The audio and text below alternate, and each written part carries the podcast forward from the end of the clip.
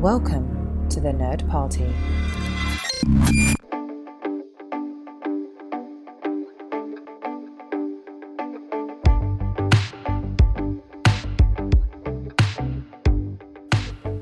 Hello. Welcome back to Throwback Paperback. I'm one of your hosts, Charles Sheeland. And I'm the other host, Asia Bonilla. We're back this week starting our new series, The Secrets of the Immortal Nicholas Flamel. Today we're discussing the first half of the first book, The Alchemist. Specifically today we'll be talking about chapters 1 through 21. And I think that we don't have to call ourselves a new show anymore because we've been doing it for 10 weeks now. Wow, it's already been 10 weeks? Wow, it's really been flying by, at least for me. I've been having so much fun, and it's new fun now because we're doing a new series that I've read. So it's a completely different approach for me, but it's been really fun. So just for anyone else who is new to the show, we're a podcast on the Nerd Party Network, and we're best friends, and we've been reading or rereading young adult literature from our childhood and adolescence, and we're sharing these books with each other. We started the show with the series that I had read before, Percy Jackson, and Charles read it for the first time. And now we've moved on to the Flamel books, which is a series that Charles has read and I'm reading for the first time. And the person who is new to the books gets to summarize the reading, so it looks like I'll be on summary duty for the next 12 weeks. Have fun with that. So, we meet Josh and Sophie Newman, who are twins and in approximately the 10th grade, who are working across the street from each other in San Francisco for the summer. One day, a man named Dr. John Dee shows up and fights with Josh's boss with some kind of magical powers. By the way, it turns out that Josh's boss is Nicholas Flamel, the 600-year-old alchemist. Dee escapes with the Codex, a very important magical book, and Nicholas's wife, Perenelle, being held hostage. The twins and Flamel go to meet up with Scathach. I looked up how to pronounce this, but she goes by Scatty, so I will solely be referring to her as Scatty for the rest of this podcast, who is of the elder race, and she's also a multi-thousand-year-old warrior. This crew of four is chased to the home of the goddess Hecate, hopefully I'm saying that right too, where they prepare for Dee to invade and attack with the help of the Dark Elders, the Morrigan, and Bastet. So I'll just get into my first impressions really quick, and I would definitely say this book is starting out way creepier than Percy Jackson, and I feel like it's a lot more complex. There's a lot more things going on, a lot more, I feel like there's way more references to history, and because in Percy Jackson it was mainly just focusing on how Greek mythology fits into our modern world, whereas this I feel like they talk a lot about a lot of things. And something else I wanted to point out is that we've talked about a lot during the Percy Jackson series that we would love to see certain scenes on the screen. And I know, based on what we've read so far in this book, I don't think I'd want to see this because it seems like it would be a horror movie. There's just way more, to me, like scary creatures and monsters. Like, even the scenes with, like, the rats and the crow, like, to me, that just sounds gross. Like, that's at least how I feel so far. We're only halfway through the first book, but we'll see if that changes. Okay, well, I disagree with that. I don't think it's that scary. Horror movie seems a little extreme. I mean, I would definitely agree that it's got a different vibe, for sure.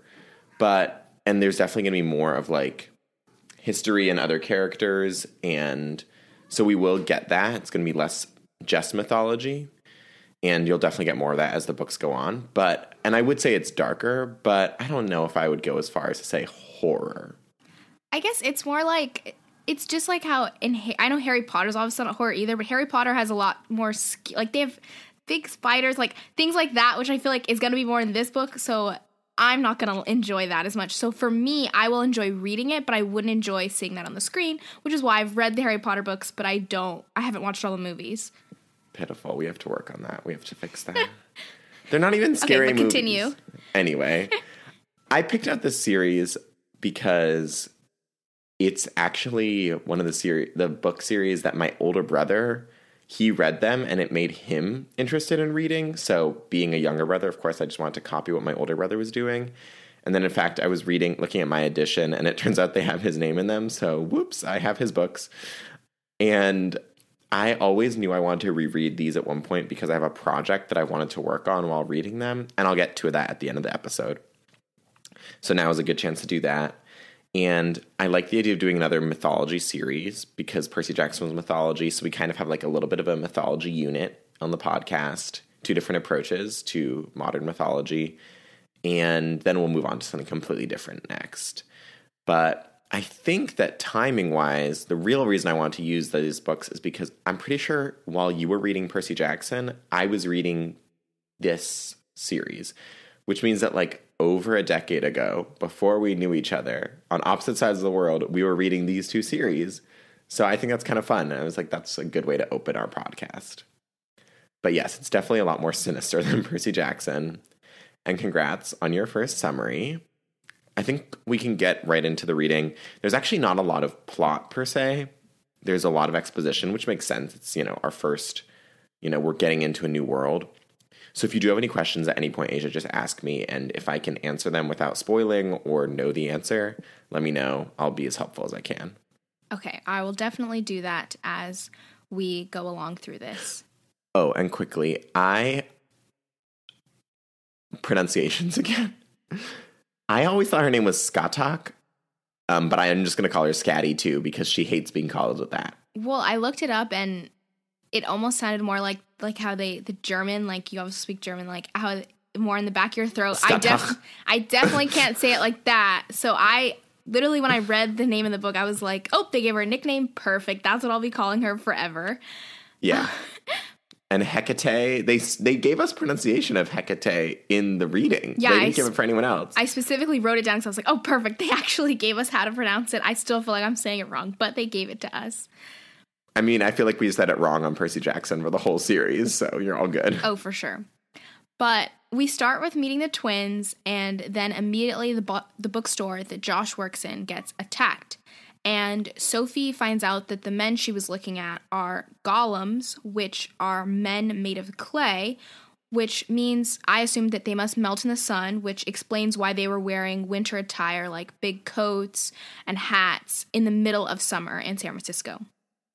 And I wanted to point out, from the beginning, we can clearly see that Sophie is not afraid of danger, especially when it comes to her twin brother, because as the bookstore is being attacked, she follows right behind Perenelle into the exploding bookstore. And we later find out that Sophie and Josh both seem to be pretty brave because they both seem to be trying to fight these magical beings without having any idea what they are and what they're capable of. So I thought that was just something clear about their characters from the get-go. Yeah, that's definitely something to keep an eye on. And also, I'd like to see here as you read what you see the relationship between Sophie and Josh, because we sort of started getting some hints. Like there were 2 or 3 moments where they kind of like could tell what the other one was thinking without vocalizing it. And it's one thing to like be close with your sibling and, you know, I don't have a twin, but apparently like everything I've ever heard, like, you know, when you're close with a twin, you have another level of understanding. But the two of them are, yeah, completely fearless where the other one's danger is concerned. And they do, if I remember correctly, do have like a bond that is slightly stronger than just like knowing each other's thoughts. Like sometimes they can like be in each other's thoughts. And I want to see if like maybe I'm wrong about that, or maybe it's like, because it's only been subtle so far, but like let's see if we can keep an eye on that because I think that will continue to be throughout the series. Yeah, I mean, for me, what I just took was the idea of twins usually, especially when they're close, they do kind of have that bond that it's like they know what each other's thinking, they can finish each other's sentences, so I didn't take it as anything special yet, but I'm sure if it is, we'll find out. And I also just wanted to mention, as soon as I found out there were twins in this book, for me, when I have kids, I've always wanted twins, especially I'd want a boy and a girl twin, so these are like my dream children right here. So they're so sweet. I love Josh and Sophie. Yeah, I want twins, but I want 2 boys. So I just like the relationship between twins. So I always wanted that. Anyway, so then in the bookstore, Dee and his golems steal Nick's book and Perry, since she seems to be tied to the Codex, which I don't know if you can answer that for me yet. I don't know if they're going to reveal it later, but I was just like, they kind of hint that she's tied to it in some way, but it's not really clear why she has to be with it. So it's not actually that. Dee just takes Perenelle because she's like way, way powerful. And he takes her because if he can get her out of commission, it'll be harder for Flamel to chase after the Codex. And they sort of said that, but it wasn't quite as clear. And, like, I could definitely see how reading it for the first time, you would think that he felt like she was essential. I mean, she and Nick are both tied to the Codex, and that, like, if they don't get the Codex back within a month, they'll die because they need to brew the elixir of life. But strategically, Dee takes Perenelle because she's, like, the best sorceress in the series. And you already immediately get the approach that, like, Dee is chasing Flamel. Flamel is not chasing Dee. And if Dee had taken the Codex but left Perry, like, Perry and Nicholas probably could take the Codex back from Dee. But by taking Perenelle's magic away from the... Because she's, like... I mean, we've already seen her do some pretty incredible things. And wait till you get to book 3. I think it's book 3, where she does the most amazing, like, awesome stuff. She's really, really powerful. And so getting her away from Nicholas is really the strategical choice. Okay. Yeah, but I can see where you would think, like, because he immediately takes the book and her. Like, no explanation. Okay, so, that makes more sense. Yeah, totally. I think we have a lot of exposition right now. And I think rather than, like, doing it as it comes in chapter, why don't we just dump it all out so that we have a little more of an understanding. And then we can, like, breeze through the rest of it. Yeah, can you just... cover it so I don't miss anything, and then I can ask you some questions if I have them. Sure. I mean, you did that for me when we did Percy Jackson, so the least I can do. So we basically have Nicholas Flamel. He's the alchemist, was a real person. You know, you can Google all these people. They're real. His wife, Perenelle. And they've been kept alive because of the elixir of life, which they learned how to brew because Nicholas owns the Codex, the Book of Abraham the Mage. She's a super powerful sorceress, like I said, and he, like I said, is the best and most famous alchemist in the history of the world. Dr. John Dee, also a real person, also look him up. Like, when Josh is Googling them, like, they're real people. You could actually see them. Obviously, they don't live today, but, you know, this is historical fiction in many ways. And he's their main antagonist. He's a bad guy. He's been trying to steal the Codex from the Flamels for a couple hundred of years because he is also immortal. Unlike Flamel, though, he was granted his immortality by a god, a.k.a. an elder. And we have the Plain Elders and the Dark Elders. The Dark Elders want to rule over humans, and Dee works for a Dark Elder. And we also get multiple hints, and I think this continues in future books, that some of the Dark Elders eat humans, so that's gross. And we also find out that magic in this world works by basically everyone having an aura around their body, and they can control their aura if they're trained as magic. So it's called auric energy, but basically it's just magic. And now Dee has stolen most of the Codex, and he's almost able to summon the Dark Elders out of hiding. So that's kind of where we are. I think that's enough exposition to get us going. You said that... So are all the characters...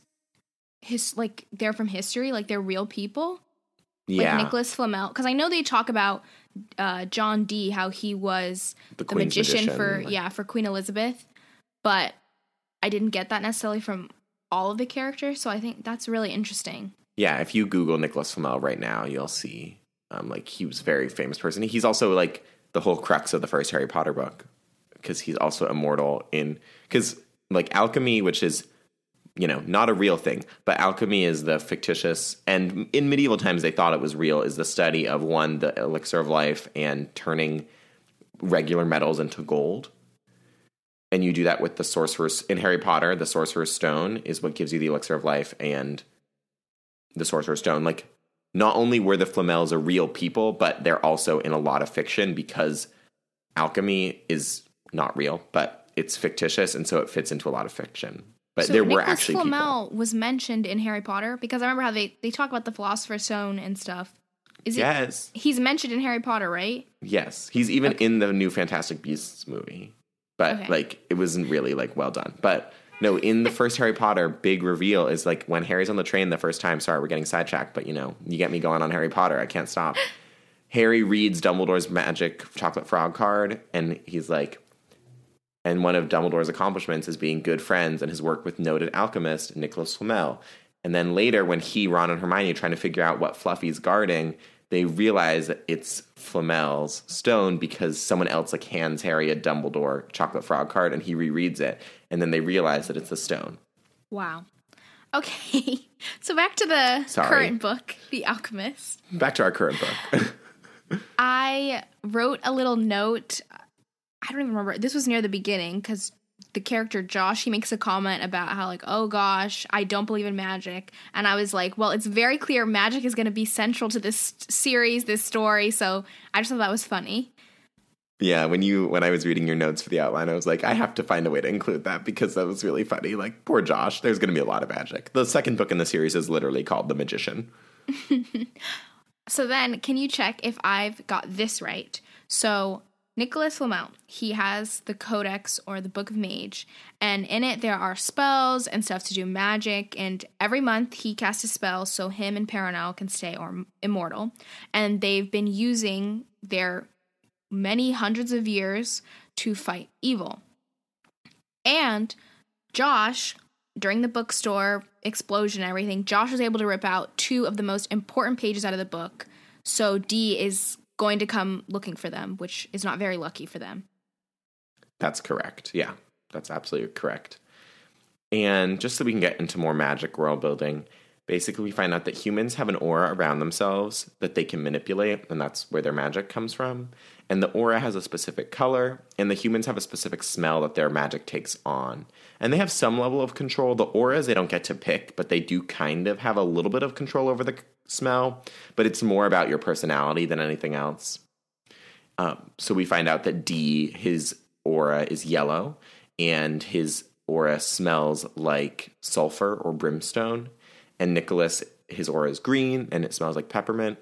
Later on, we find out that Perenelle's is white, which is very rare and very special. And the twins have the most rare auras, which are gold and silver.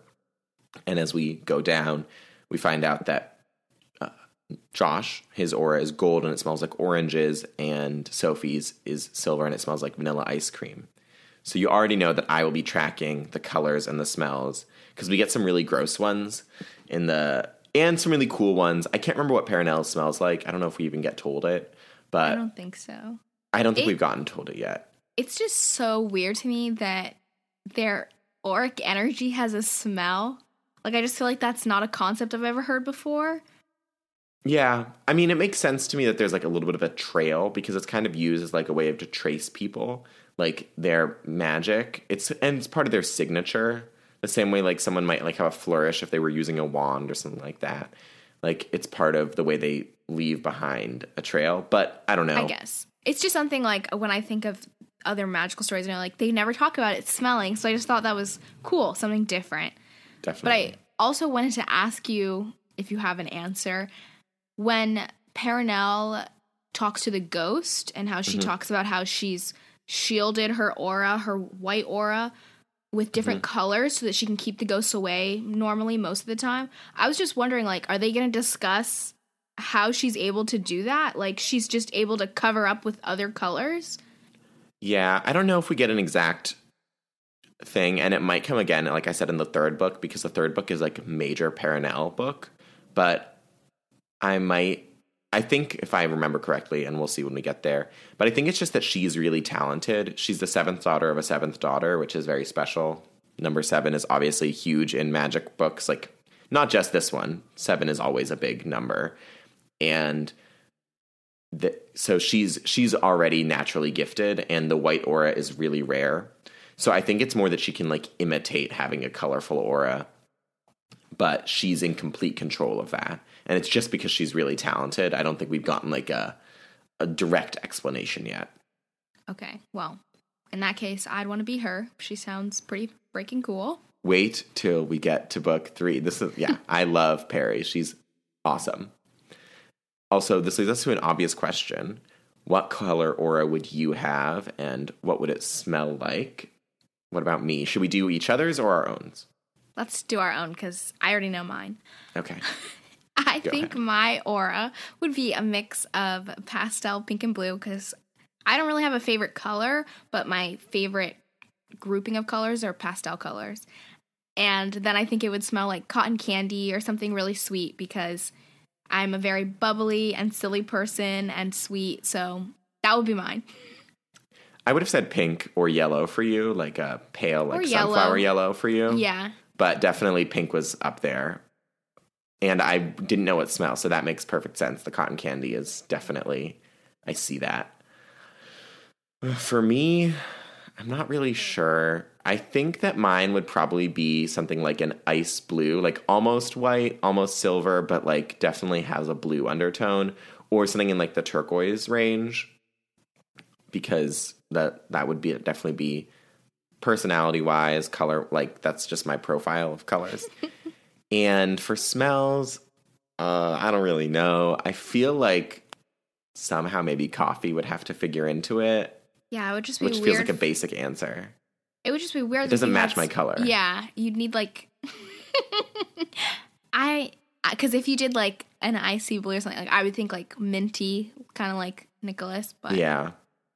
Maybe like a winter mint, but I'm not really sure. Do you have any other guesses for me? Because... I don't know. I feel like the color is definitely in like the cold color family for me. Yeah, so and cold only makes me think of mint. Maybe snow. Like or maybe snow. Mine would smell like snow. Like that fresh falling snow, cuz that is a very special smell to me. If smells can be special. I don't know. Maybe it would smell like oat milk. Who knows? Oh my god. Anyway, let's move on from auras, but like I said, we're going to keep an eye on them. Okay, so besides magic world building, we also get some real world building. We find out that Dee is the classic tale that he was an apprentice for Flamel very briefly, and of course he betrayed him and was using him. So Dee has chased Flamel throughout history for hundreds and hundreds of years. And it's actually, their chasing has caused some of the biggest disasters in European history, such as Ireland's Great Famine in the 1840s and the Great Fire of London. So after learning that, our crew goes to meet Scatty, at which point it's revealed that the twins are red belts in Taekwondo, which I think was just like, okay, well, so they can fight.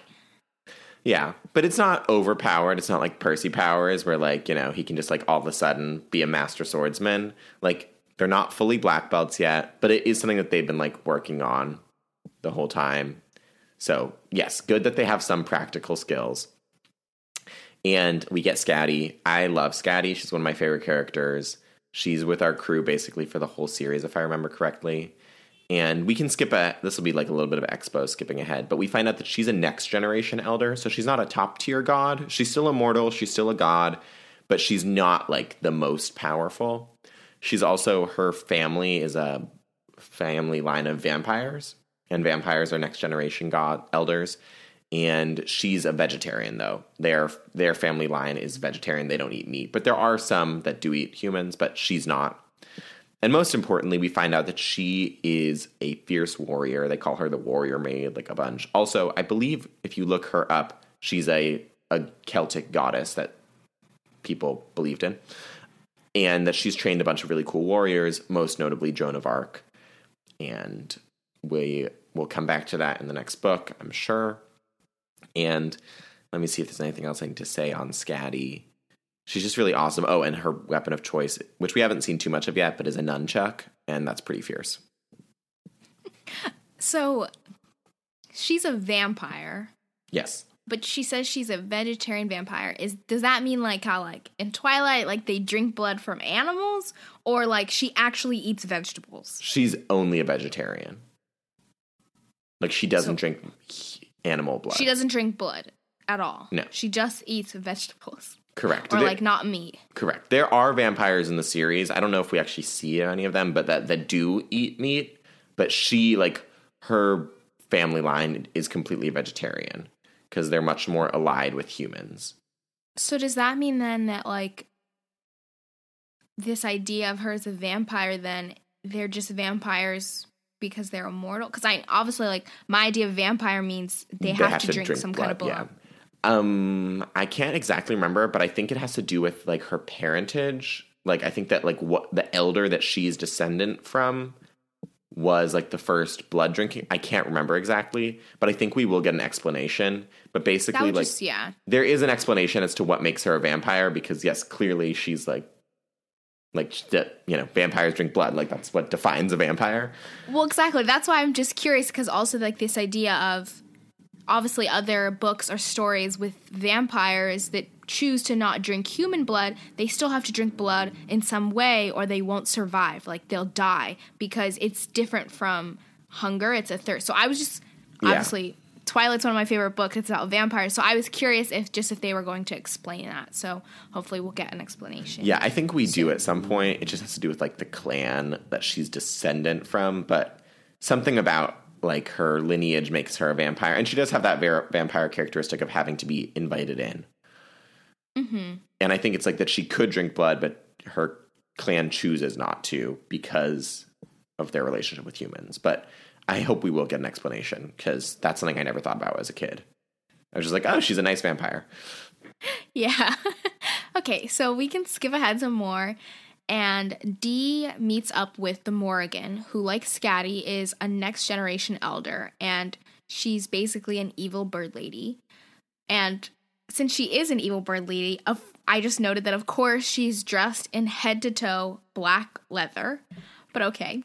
Of course. And all the crows on the Golden Gate Bridge that attack the four crew in the car, that whole, like, scene just reminded me of the movie The Birds, directed by Alfred Hitchcock. I don't know if you've ever seen that before, but it just, because honestly, I just remember when I watched that movie, because it's so old, it's kind of funny, honestly, like the acting and everything with all the birds. But in this scene in the book, to me, that sounded way scarier. Way scarier. Yeah, I've never seen the Hitchcock movie. I've seen excerpts, but I was like, oh, God, yeah, no, birds, terrifying. Well, also because, Charles, aren't you, like, terrified of birds? I'm not terrified of birds. I still remember, like, freshman year or something when we went to the Met, and outside the Met there's, like, these big fountains and there's tons of birds, and, you know, we're just sitting chilling on the Met steps, and Charles keeps running away and screaming because the birds keep flying around and he's afraid they're gonna peck his eyes out. I don't know. So you're definitely really close. You're definitely kind of afraid of birds. I'm definitely somewhat afraid of birds. I would not like this scene. I like, the mice are gross, the rats are gross, but the birds probably would have freaked me out a little more. Mostly because birds are bigger.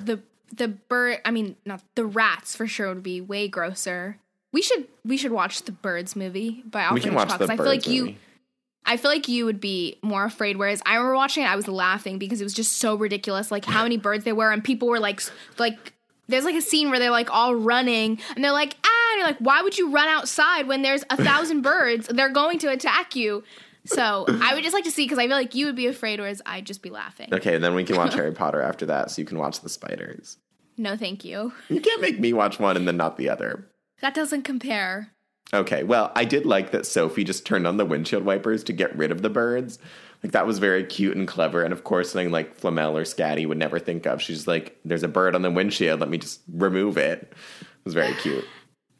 But then Flamel, he makes a phone call for wind. And I know when I was reading that, I was a little confused because can he just call in the elements whenever he wants? Like, he phoned in a request for wind and it came?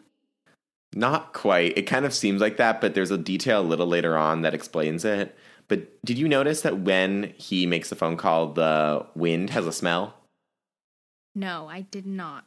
What was the smell? It smells like pomegranates, which also would be a really great scent for me, for my aura, by the way. But it wouldn't match blue or white or ice.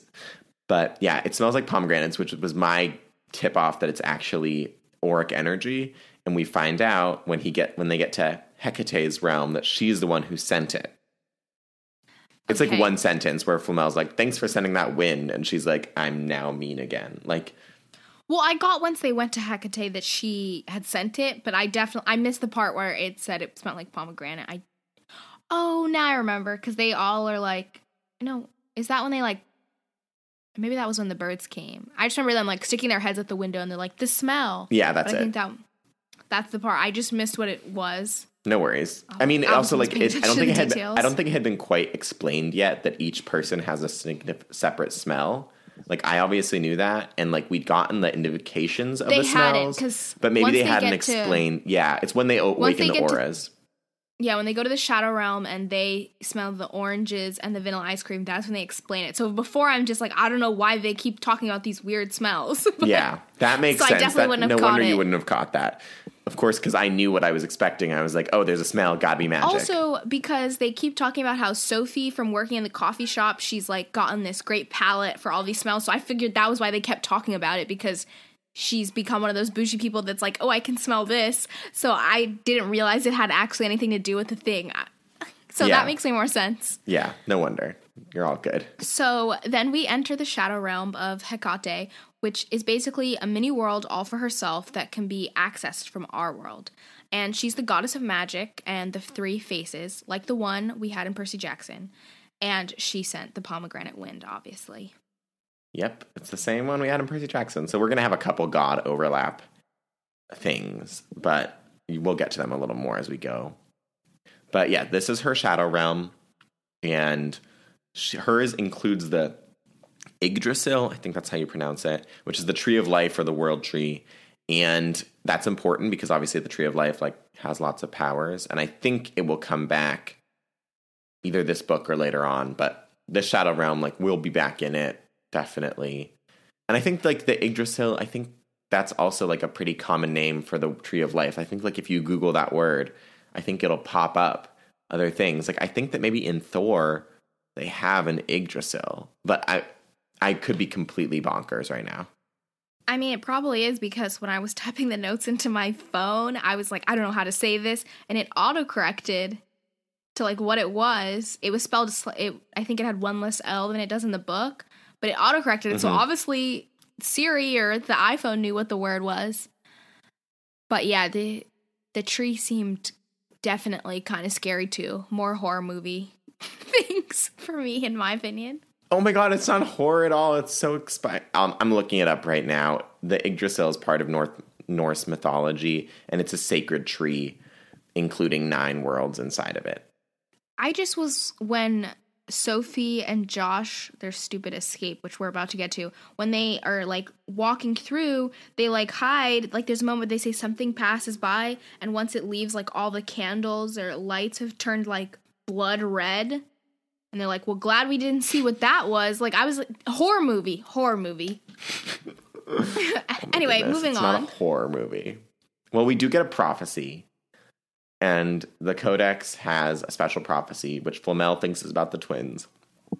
It's not going to, this book isn't going to be like Percy Jackson, where there's a prophecy for each book. This is the prophecy for the whole series, and we're going to be dealing with it the whole time. Also, because it's a lot less clear of what it sort of means. But basically, we find out that Flamel brought them to Hecate so that she could train them. And the lines of the prophecy are, there will come a time when the book is taken, and the queen's man is allied with a crow. The elder will step out of the shadows, and the immortal must train the mortal. The two that are one must become the one that is all. So we clearly have gotten all the components. Book is taken, queen's man is D, allied with the crow. Elder step out of the shadows is going to be Bastet. And immortal must train the mortal. That's Flamel training the twins. The two that are one that must become the one that is all. We will not find out what that is until the 6th book. Like, full stop. It's just going to be, this is our prophecy for the whole series, and we're going to deal with it a lot. I'm not going to say any more than that right now, but just also, something that I appreciate about this series, if I remember correctly, is that the twins really don't love prophecy. And they don't love being, like, it is being assumed that they must be, like, the twins of this prophecy. They don't take to it that well. And I think that's how I would feel, too, if my whole world had been disturbed. As we know from listening to the podcast, I don't like prophecies. Yeah. So while we're on Hecate, can I just say that Josh is mistaking the old lady, like, getting confused that it wasn't the same person. I saw that coming right from the beginning. I mean, I didn't understand why she was an old lady, but I was like, well, it still has to be Hecate. Like, they said, like, she didn't come out. There's only one person. It has to be her. So I just thought that was pitiful. But, like I said, I didn't know that the three faces meant that she ages throughout the day, from a maiden in the morning to a matron in the afternoon to a crone in the evening. So I thought that was interesting. And then we get some more world building, and we learn that iron nullifies magic, and it is deadly to the elder race. But because Scatty is next generation elder and not pure elder, she can bear to be around iron. And she can also be near the Codex. Yeah, so that will be important just for the rest of the series, but iron, because it's man-made, is particularly toxic to elders, so they can't be around it. Pure generation elders, so that's Hecate or Bastet. We'll meet many, many more, but they can't be around iron because Scatty is second generation. She's able to tolerate it. And the Codex, because it was made during the generation of the elders and it's for humans, it also, elders can't be around that. And Hecate mentions that when Flamel holds out the two pages, she runs away because they can't be around it. So just to know, I think the iron is going to be more important than the book itself. I don't think that any elders come in contact with the book, but elders don't like iron. And we find out that in order to fulfill the Codex prophecy, Flamel needs to awaken the twins and train them in the five elemental magics. It also, I wanted to point out that it makes sense that the twins would be of the prophecy since their parents are archaeologists, so they already know a lot about myths and legends, and it's more likely that they're going to be familiar with the elders and other characters that they're probably going to encounter, I'm assuming, throughout the series. Yep. That's definitely something to keep an eye on.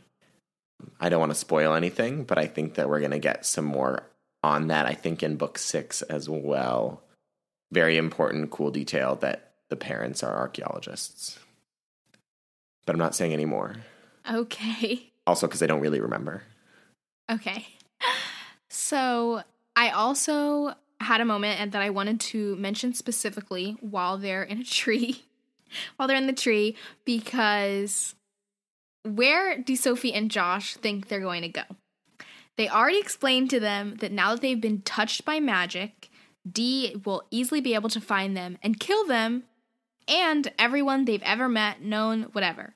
So their best bet at this point is staying with Flamel and Scatty, two magical beings who can protect them, train them, whatever. So I just thought that their whole plan of we have to get out of here, their panic moment was just not obviously well thought out.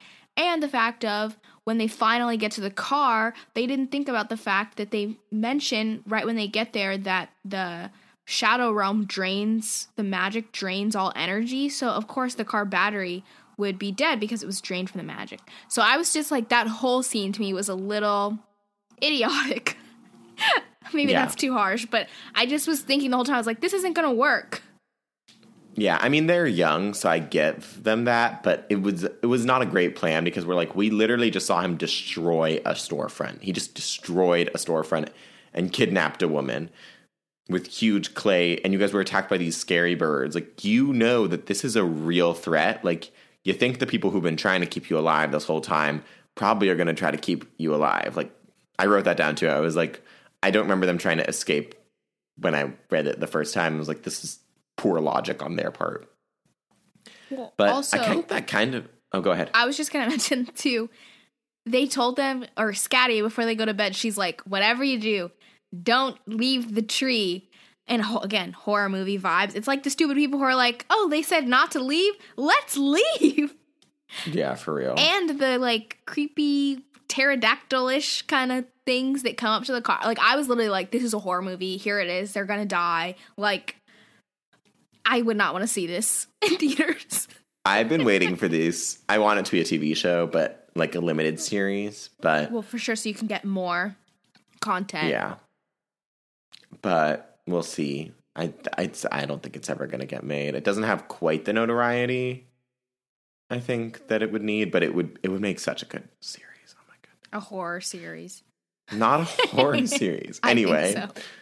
But that kind of leaves us at the end of the reading. We didn't have that much plot. Basically, we know that Dee is about to attack Hecate's shadow realm with the Morrigan and Bastet. Bastet being the Egyptian cat goddess. She's a first-generation elder. The Morrigan is second generation or next generation, and the three of them are about to attack the Shadow Realm. And inside the Shadow Realm, the twins are trying to come to terms with everything, and Flamel asks Hecate to awaken their powers, which she now is saying that she doesn't want to do that. She says it's supposed to be done slowly, and basically Flamel is asking her to overdrive their senses to make them be able to tap into magic. Yeah. Does that make sense? Like, do you have any questions on the awakening? Because it's kind of, I don't think we've gotten too much of an explanation, but I can, like, explain it if you need to. So my understanding is that they have magical powers inside them already, like, especially if they're part of this prophecy, they can see their auras, and how they said the magic is all about them manipulating their auras. So basically what he's saying is he wants Hecate to, like, fast forward the process, whereas normally I would assume they have to train and it takes time for them to learn how to do that, whereas I guess is she just going to be able to, like, snap her fingers and it would happen? Yeah, that's kind of exactly what it is. I mean, not, like, detail-wise, but, like, that is the gist of it, basically, that everyone has the potential to do magic, but it's something that you learn really slowly because it basically involves you being much more sensitive. You have to, like, understand more things, see more things, hear better, like, all of your senses actually get, like, have to be more developed, which is how you can, like, pick up on your aura and stuff like that. And okay, and you said anyone could do it. It's not, so they're not necessarily special. I mean, they're special in that they might be part of the specific and their prophecy. Auras are special, but okay, but their aura. But you could learn it. So, like Flamel, he's not very special at all. It's the fact that he does alchemy and he got his hands on the book that made him special, but his aura isn't even special. Like, Perry, she's very special because of her aura. Special, okay. But that makes sense. Like, yeah, and so the way that you would naturally train someone, the way that Perry and Nick did it, if I remember correctly, is, like, over months, years, you learn slowly and you build up your senses, and that makes you able to, like, grasp at the magic, but they don't have very much time. So what Nick is, some elders have the power to basically, like, fast track the process, just turn all of your senses up like 500%. That makes you, like, able to much more in tune with the magic. And then you can learn the individual, the wind, water, fire. You can learn all of those things once your senses are turned on. But basically, Nick is asking for them to get fast tracked. And it's a really dangerous process because if you go from, like, imagine going from not from being blind to seeing, like, how overwhelming that would be. Imagine that in all five of your senses, because basically what the process is, and we'll get this explained next section, but I can just say it now, is basically that all of your senses get way turned on. So imagine all of your senses, all of a sudden, like, you can't feel things, and all of a sudden you can feel every texture in the world. And so it's really overwhelming, and people sometimes die from it. So that's why Hecate is like, I don't really think we should do this. And so she's, probably very reasonably being like, this is not a good idea. Yeah, because it is something that normally is done over, like, a process. And Flamel's like, but you are one of the few elders who can flip the switch. Okay. So, yeah, that all makes sense because that ties into something Nicholas had said earlier, how he told them now that they've entered this magical world that they need to wait, look, notice, and pay attention because you'll be able to catch the little nuances that point to, like, there's a trap there or something. So, very interesting. That was a great explanation. I'm having a much better understanding now.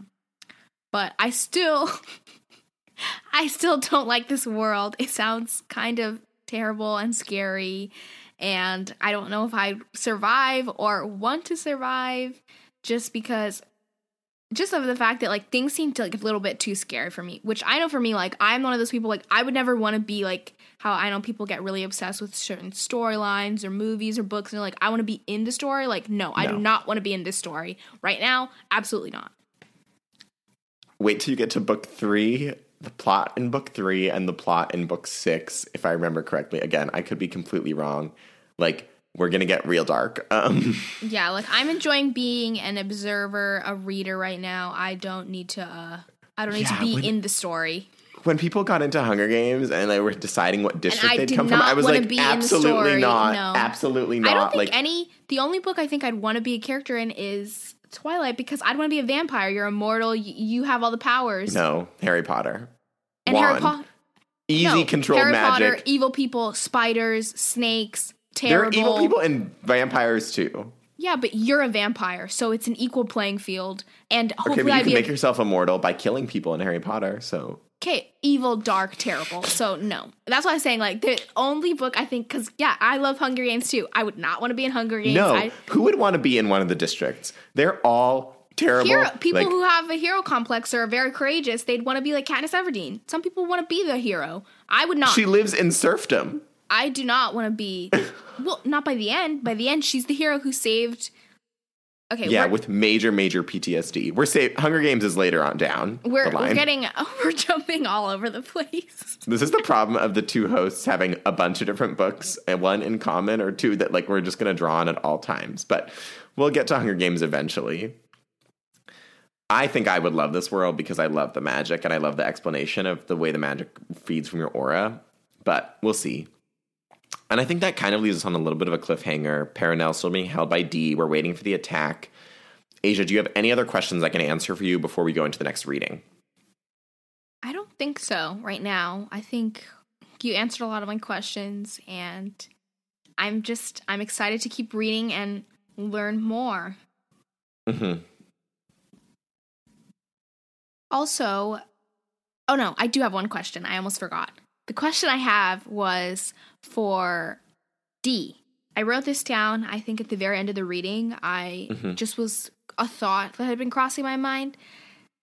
Didn't Dee, or doesn't he ever think that these Dark Elders are just using him to steal the Codex, and once they have it, they have the entire book in it, and everything, they're just going to toss him aside? Like, he's still technically a human, and as we've said, some of the Dark Elders eat humans and hate humans, so why would he think that even if he's helping them, like, they're ultimately the ones in power? So I don't understand, like, is that something that's going to come up, or?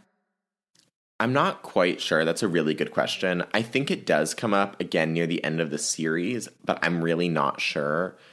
I do think that Dee does have that thought a couple times. He will have to deal with that question of whether or not, like, the Elders are going to betray him.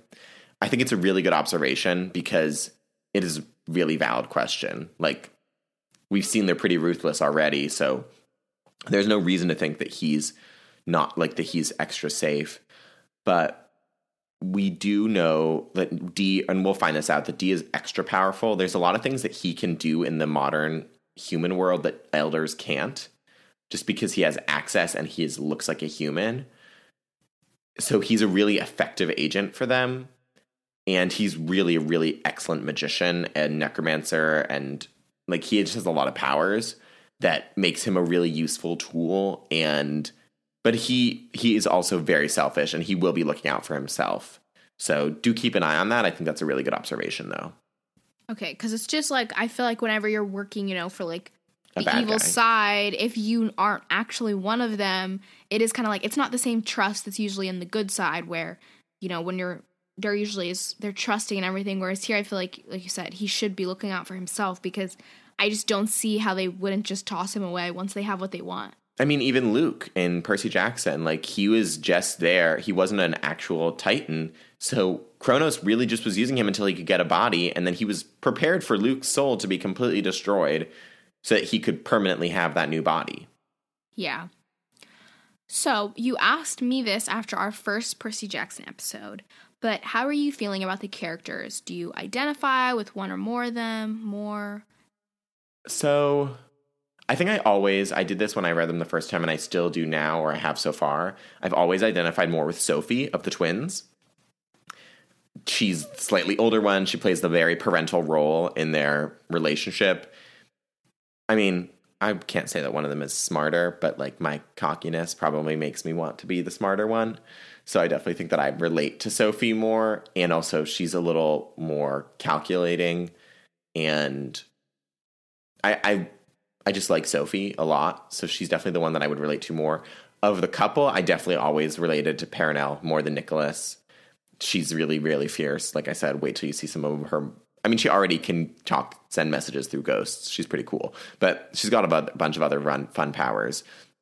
So I really like Perry. And I think that I have a lot of favorite characters to come in the next book.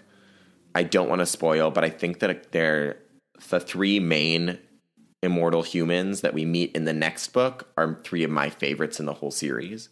One of them is bad and two of them are good. And I really like them. So I can't really remember what happens I think I remember most of what happens in the next book. I hardly remember 3, 4, 5. I remember parts of 6, and I remember really not liking the ending, but I don't really remember a lot of what's coming on. I'm sure like as we read it, I'll get glimpses, kind of like you did. But, like, character-wise, I think that a lot of the really great characters come next book. But definitely, like, I'm Team Sophie if I'm choosing a twin. What about you? Well, I don't know if I'm Team Josh, but I definitely wrote down immediately that he's the one who's afraid of everything, and he says particularly spiders and scorpions, so, you know, I can relate to that. And just between the two of them, he does seem like he's more of the scared one, which, like I said, I don't even want to be in the world, so I know that that's me between the two twins. But as far as favorite characters, I already said Perenelle, Perry, she seems like the coolest, so she'd be who I'd strive to be, but I don't actually want to be her. Because, again, I don't want to be in the story. I'm an observer. Well, I really hope that I'm not hyping her up too much and that she's going to let us down. I don't think she will, but I think she has a lot of fun stuff coming up. Well, just so far, I mean, like you said, just the fact of she can cover up her aura colors, she can talk to ghosts, she's just this really accomplished, like, sorceress. That alone. All the spells she uses, and she always gives, like, indigenous credit to the this shaman who taught her. She's like, this one I learned in the mountains in Italy, and this one I learned with Native Americans in Alaska. Like, she's just like, she's got so many skills. Yeah, she's definitely, like I said, coolest character, favorite character for me. Yeah. Well, I hope that continues. Before we wrap it up, I want to mention the project that I mentioned earlier on. We're going to meet a lot of elders, and we're going to learn their relationships, and we're going to meet a lot of immortal humans who are sworn to elders. And I wanted to basically make a list as I'm going this time of what generation, what rank each character is, and how they're related. And I'm like, think I might have to like draw a family tree or like a family web and add to it as we go along, because you'll see we have so many characters. And I always wanted to do it, but I was like, to do this best, I would have to like reread from the beginning. But now we're reading for the podcast, so we don't have that many characters yet, but like we have Nick and Perenelle, who are immortal humans kept alive by the Codex. We have Dr. John Dee. He's immortal, but we don't know who his Dark Elder master is. We have Scatty, who's an elder of the next generation, and we're going to meet some of her relatives in the second half of this book. And then we have the Morrigan, who's a crow goddess, and she had two sisters who are dead. And we get pretty heavy indications that she kind of absorbed their energy. And she's a Dark Elder, next generation. And then we have Hecate, who's a first-generation elder, goddess of three faces. And her sister, who we're about to meet, or we kind of met very near the end, is Bastet, the cat goddess. And she's a Dark Elder, first generation. So I might be, like, drawing this up, I don't know, until when we have more characters, I'll have a better view of it, but I'll probably like be sharing that online as we go along, because that'll be something that I'm doing as we go. But anything else we want to talk about before we wrap up? I think I'm all done. I think I can't wait to keep reading, and we're going to be finishing The Alchemist for next week. So if you're reading along with us, go ahead and finish the book. Yeah, I can't wait to see more magic. We have a lot of action coming up. So, and we get some D powers. We haven't seen a lot of, like, we've seen D do cool stuff, but, like, he's going to do some really awesome stuff soon. Evil, but awesome. If you do have any predictions or theories or questions or comments, remember you can always stay in touch with us on the Nerd Party website. You can find us. Head over to thenerdparty.com/contact. You select Throwback Paperback. You can send us an email there. Get in touch with the network on Twitter, at Join Nerd Party, or on Instagram at The Nerd Party, or on Facebook at The Nerd Party. You can also find me on Twitter and Instagram at C.E. Sheeland on both Twitter and Instagram. Asia, what are you laughing at? You can't see this because she's a podcast, but she's laughing at me. You just really struggled through that paragraph. I don't know. How many times have I done the outro at this point? Like, we've done, what, 12 episodes? I've probably done half of them. Just head over to nerdparty.com/contact. You'll find us there. It's just funny because we're reading the script, or I'm reading along with him, and I see it like, oh, he messed up there. He messed up there. It's not a script. It's an outline. I don't have to go word for word. I wrote it. But I know you, so I know, and it's like, oh, he messed up, so he's like trying to save it. Trying to get back on. Anyway, and I'm at Asia Bonilla on Twitter and at Asia.Bonilla on Instagram. If you enjoyed this, make sure that you rate and review the podcast and share it with your friends. And of course, check out the other podcasts on the Nerd Party Network. Make sure you're subscribed so you don't miss us next week. Yeah, hit that subscribe. Have a good one. We'll finish the book next week. You have a good one. See you next week. Bye-bye.